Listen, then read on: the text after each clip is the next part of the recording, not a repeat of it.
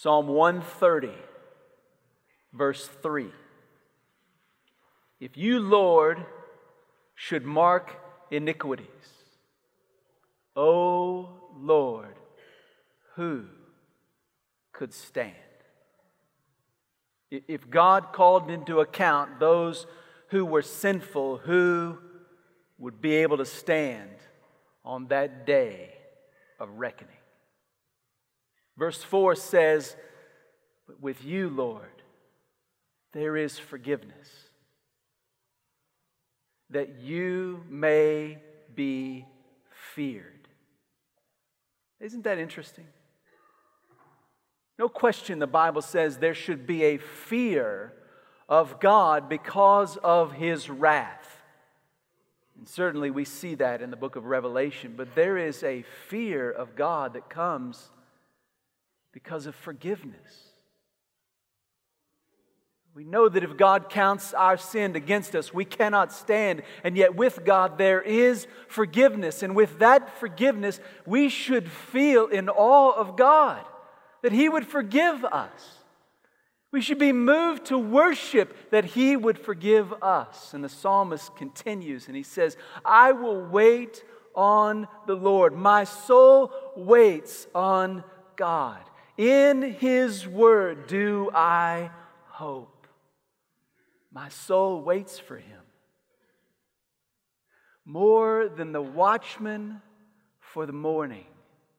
Indeed, more than the night watchman expects the sun to rise. The moment he sees that sun coming up over the horizon, he knows his shift is over. He is waiting for the morning. Yes, more than the watchman waits for the morning. I wait for you, Lord. In Revelation chapter 6, we are reminded of God's coming judgment. We have seen the six seals of God's judgment undone and the judgment of God beginning to pour out on the earth. And at the end of chapter 6, we hear the question that echoes back to Psalm 130 Who is able to stand?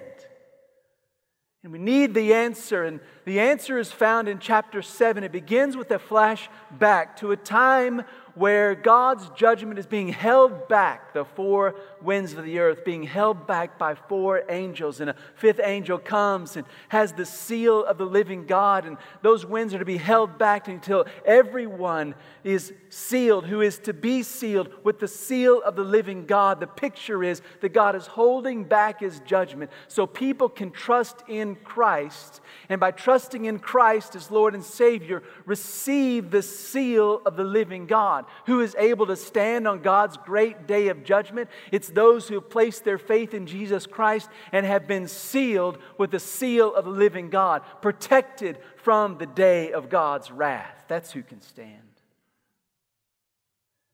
That's the day in which we live, where God is holding back his judgment so that those who have been sealed may live in this world proclaiming the gospel to those who have yet come to know Christ, so that they might trust in Christ and receive the seal of the living God and be protected from the coming wrath of God. That's the day in which we live. Who is able to stand on that great day? Those who have been sealed with the seal of the living God. Today we flash forward to a vision after the great day of God's judgment. And I want you to read with me in Revelation chapter 7, starting in verse 9. Revelation chapter 7, verse 9. After these things I looked, and behold, a great multitude, which no one could count, from every nation and all tribes and peoples and tongues standing before the throne and before the Lamb, clothed in white robes, and palm branches were in their hands. And they cry out with a loud voice, saying, Salvation to our God who sits on the throne and to the Lamb. This great multitude, which cannot be numbered, finds its first indicator that this day is coming way back in Genesis chapter 32, where Abraham is promised that he will be a father over a multitude so great that it cannot be counted.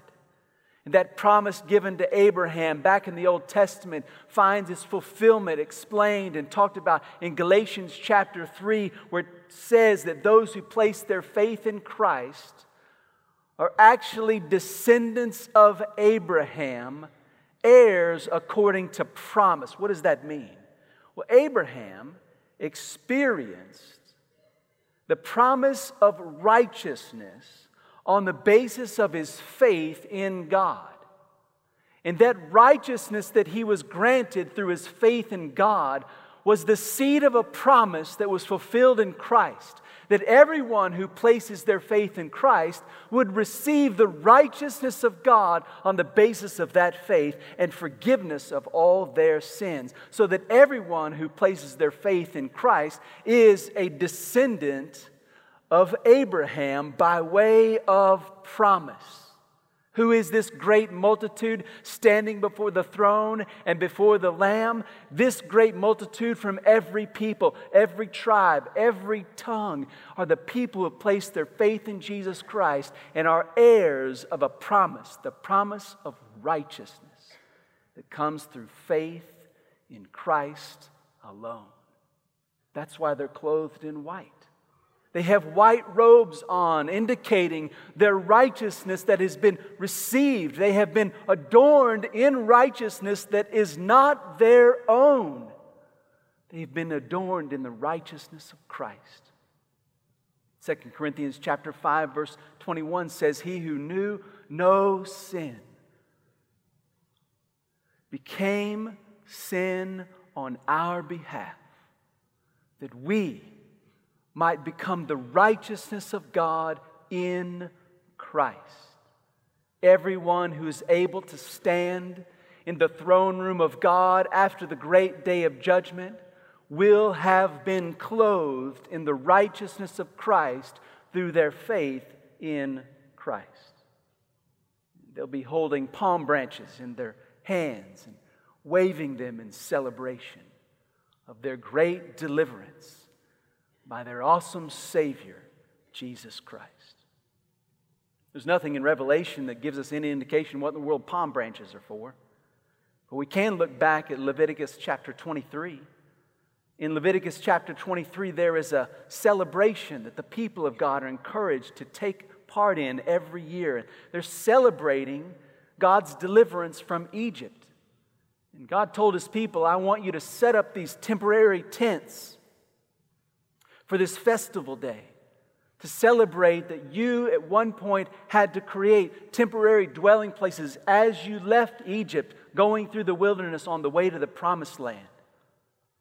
I want you to celebrate that I delivered you. And so, one of the things they were supposed to do on day one of the festival was to take palm branches and wave them in celebration. And here we see the, the great moment after God's day of wrath where everyone who's trusted in Christ is gathered before the throne, and we see them shaking and waving palm branches, certainly in celebration of their freedom, their freedom from sin, their freedom from death, and their freedom from the wrath of God. They have been saved They stand before God and they exclaim the reason for their salvation. They say, Salvation to our God who sits on the throne and to the Lamb. Salvation belongs to you, God. They're saying to God, This was your work. This is your activity. This is your purpose. Salvation came from your heart and you displayed it towards us. What they're affirming is that salvation does not belong to me. Salvation belongs to you and you gave it to me. I did not earn it, I did not deserve it. If you should have counted my iniquities against me, I certainly could not have stood before you. But you forgive. I waited on you, and I found in you a gift of salvation, and salvation belongs to you. Thank you for giving it to me. I've been amazed through the years as I have engaged with people about the concept of salvation, being a Christian, going to heaven, being forgiven of your sins, all of those kinds of words and labels we use to talk about what we've experienced in Christ. And as I've asked people through the years, hey, are you a Christian or are you saved or are you going to go to heaven when you die?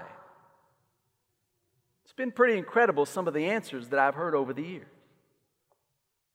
It's always amazed me when I ask somebody, How do you know that you'll go to heaven when you die? The answers that I often get. You know, essentially, what I'm asking them is, How do you know that you are saved from the wrath of God?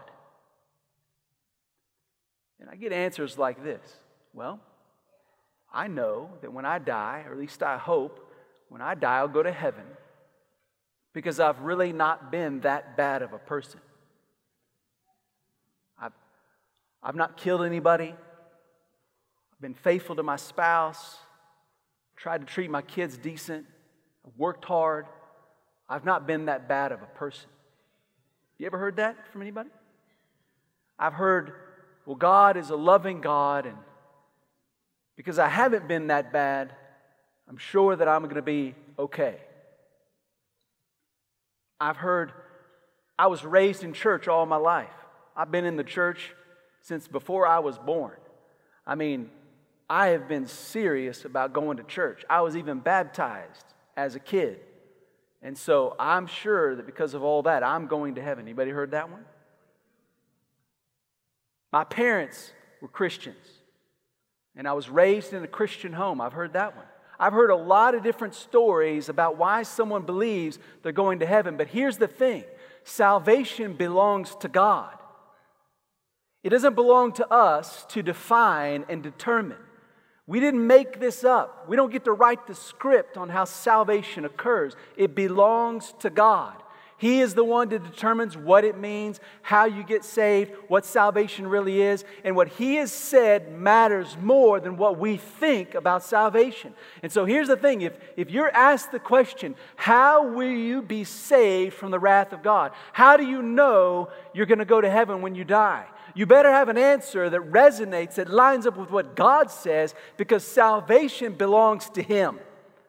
And what He says about it matters more than what we think about it. It belongs to Him.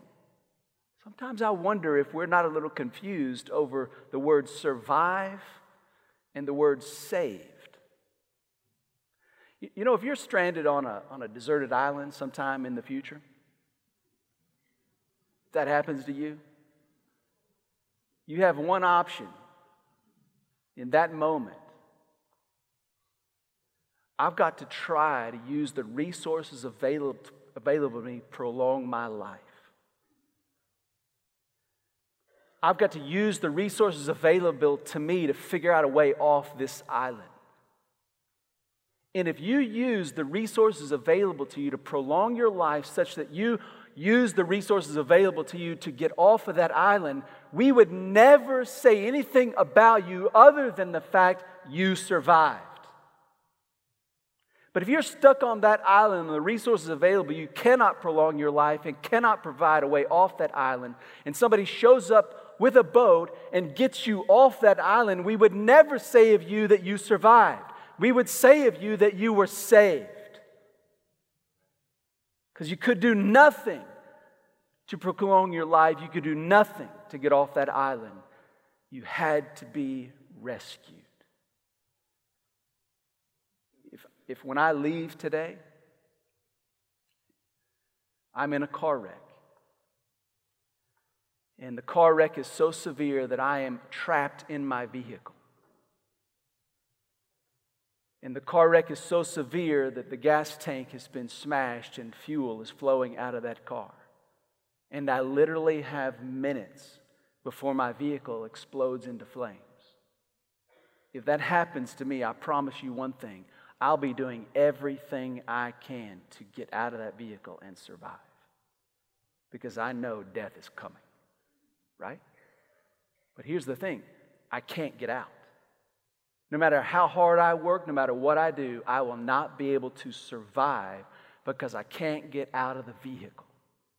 But if somebody shows up with the jaws of life and they cut me out of that vehicle, and I crawl out of there because they have opened the door, I will say, I was saved. I will say, Thank you for saving me. I will not get out of that car and say, Man, I'm so glad I survived. I will say, I'm so thankful I was saved. When it comes to the salvation that belongs to God, there is nothing about it that's surviving the wrath of God. We cannot stand under the wrath of God. It cannot be survived. Nobody can do anything to survive the wrath of God. We have to be saved from the wrath of God. And God has defined exactly how we can be saved from His wrath and it is exclusively and only through faith in Jesus Christ. The only way to be saved is by placing your faith in Jesus Christ. When God talks about salvation, He's talking about being saved. There is no work you can accomplish, there is no merit which you have earned, which will enable you to survive God's coming wrath. You must simply place your faith in Jesus Christ. So here's the question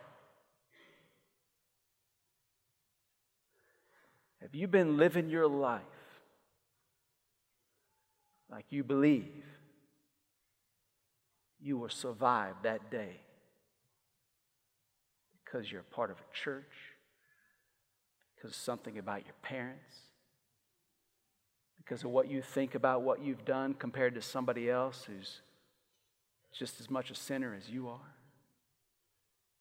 Or have you come to the place today where you realize the salvation that belongs to God, that He has made available to you, comes by way of faith in Christ alone? Are you trusting in Christ for salvation? How will I know that I will be saved from the wrath of God? Jesus and Jesus alone. The Lamb of God who is slain for our sins, who is risen from the dead, so that anyone who places their faith in him will be forgiven, free, saved. This salvation is absolutely phenomenal. Look here in Revelation chapter 7, verse 11. And all the angels were standing around the throne and around the elders and the four living creatures, and they fell on their faces before the throne and worshiped God, saying, Amen. Blessing and glory and wisdom and thanksgiving and honor and power and might be to our God forever and ever. Amen. chapter 4 of Revelation, chapter 5 of Revelation are scenes in the throne room of God. And here we have another one. And you know what's unique about this one? This one points out specifically that every angel is looking on this moment. Back over in 1 Peter, 1 Peter chapter 1 verse 10 says, As to this salvation, the prophets who prophesied of the grace that would come to you made careful search and inquiry. The Old Testament prophets were looking for a Savior. They were actively seeking for the Messiah. And look what it says here. Seeking to know what person or time the Spirit of Christ within them was indicating as he predicted the sufferings of Christ and the glories to follow. They knew a Savior was coming and they were looking for him. But it was revealed to those prophets in the Old Testament that they were not serving themselves, but they were serving you in these things which now have been announced to you through those who preach the gospel to you by the Holy Spirit sent from heaven. You have seen the declaration of Christ, the very thing the Old Testament prophets were longing for, you've experienced because someone preached the gospel to you and you heard about Jesus and you trusted in him as Lord and Savior. That thing that the Old Testament prophets were looking for in Christ, guess what? You experienced, and look what, how it ends. These are the things into which angels long to look. The salvation that you have experienced through faith in Christ is the very thing that angels long to understand. They will never experience redemption. They will never know the love of God like this that takes one who should, by all accounts, be accountable for their sin, but have instead been forgiven because Jesus Christ, the Son of God, died for them. This is the salvation into which every angel longs to look. And in this vision and revelation, on this great day of worship before the throne of God and the Lamb, this moment of complete and final redemption, every single angel is looking on to this moment, the, the moment all of history they've been waiting for, and they see redemption, all of us standing before the throne of God, our sins not counted against us, worshiping God who has given us his salvation simply on account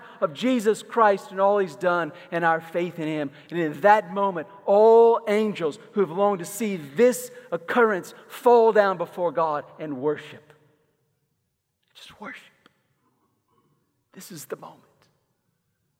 This is everything we've been looking for. And then they say, Amen. It's interesting, they begin what they're going to say with what is typically the ending of what they say.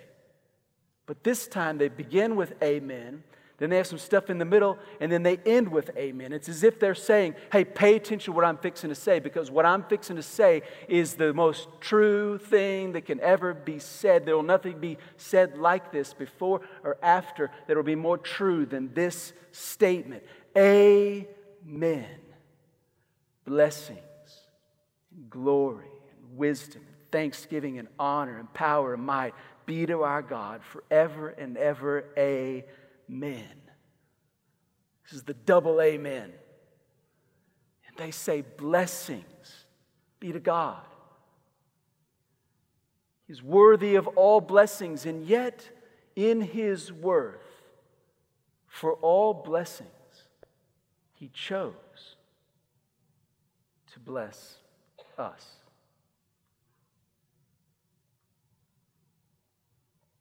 Glory. All glory belongs to Him, and yet He planned to share a little piece of His glory by saving us.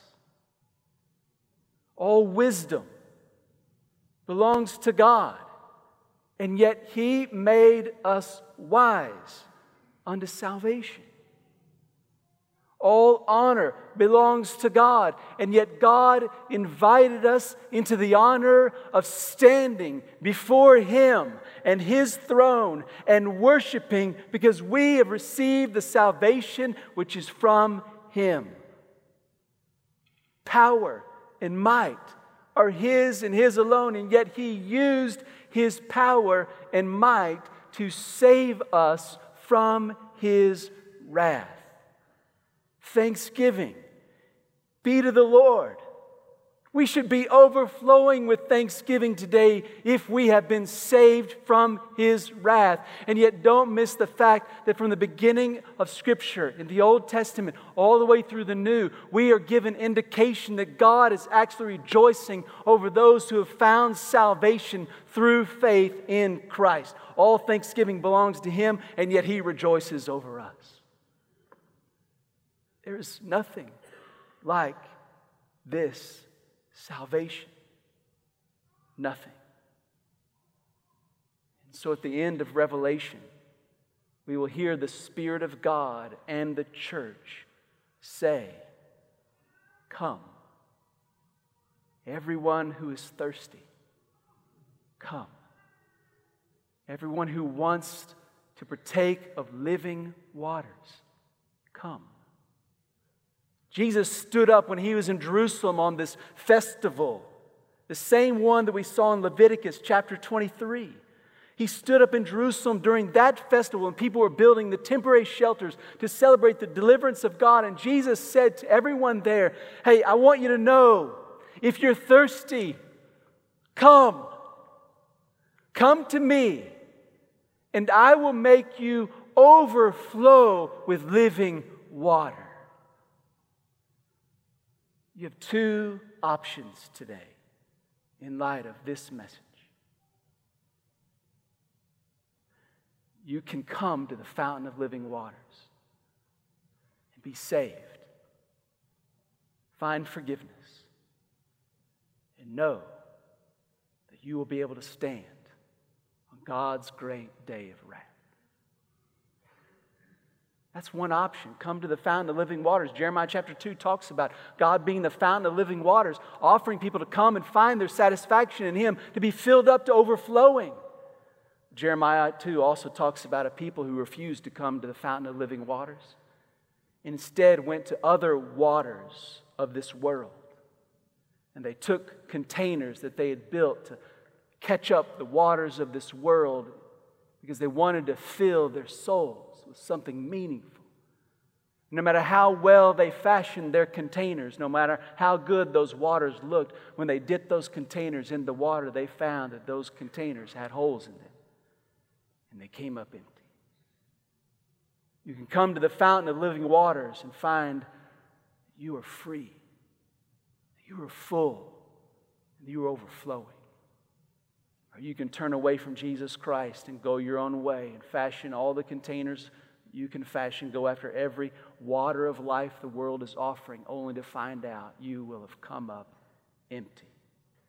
Because salvation only belongs to God and He offers it to you today exclusively through faith in Jesus Christ. If you've made that decision to trust in Jesus Christ as Lord and Savior, I'm hoping that today God, by His grace and by the work of His Spirit, will renew in you an awe of your salvation That you would go home today and you would say, Lord, if you should mark iniquities, I would not stand, but in you there is forgiveness. I am waiting on you. I'm praying that you would be renewed and awakened to the significance of your salvation so that everything in your life would be determined and moved by the gospel, so that you would encounter decisions and be informed by the gospel, so you would encounter challenges and difficulties and be informed to your response to that difficulty by the gospel, that everything that God has done in saving you would inform everything you think and every way you act. That today would remind you what it means to be saved and that God leveraged all of who He is for your sake, that you might become the righteousness of Christ simply by placing your faith in Jesus Christ. And if that happens today in our hearts, I pray that you would not think for one second that being awakened to the significance of your salvation in this moment will last until next Sunday because it won't. You, you know, when Moses went up on the mountain to receive the Ten Commandments, he spent time with God. And he came down from the mountain, and his face shone with the glory of God and freaked people out. And so, what he did is he put on a veil to cover the shining face so he could interact with the people. And then he noticed that the shining reflection of being in the presence of God began to fade. When he would go into the tent of meeting, that tent that God set aside for Moses to meet with God and talk to him as one man talks to another. In that tent of meeting, when he'd go in and speak with God, he'd remove the veil and his face would begin to shine again because he was in the presence of God. Then he would come out, his face would be shining, and then he'd put the veil back on so the fading of that glory would not be seen and people would not conclude maybe God's not with us.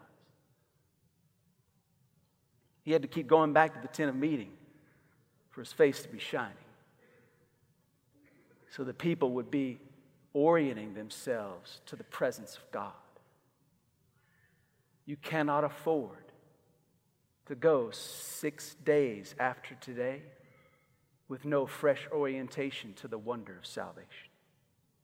You need to revisit the glory of your salvation every day by seeking the face of God, so that all you do and all you are is driven by the gospel.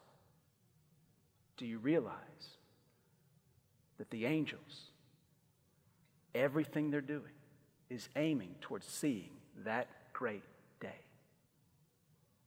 Through Jesus Christ, we are guaranteed that day. And we ought to be pursuing Christ every single day so that promise drives us to live as those who have been saved with the salvation of God.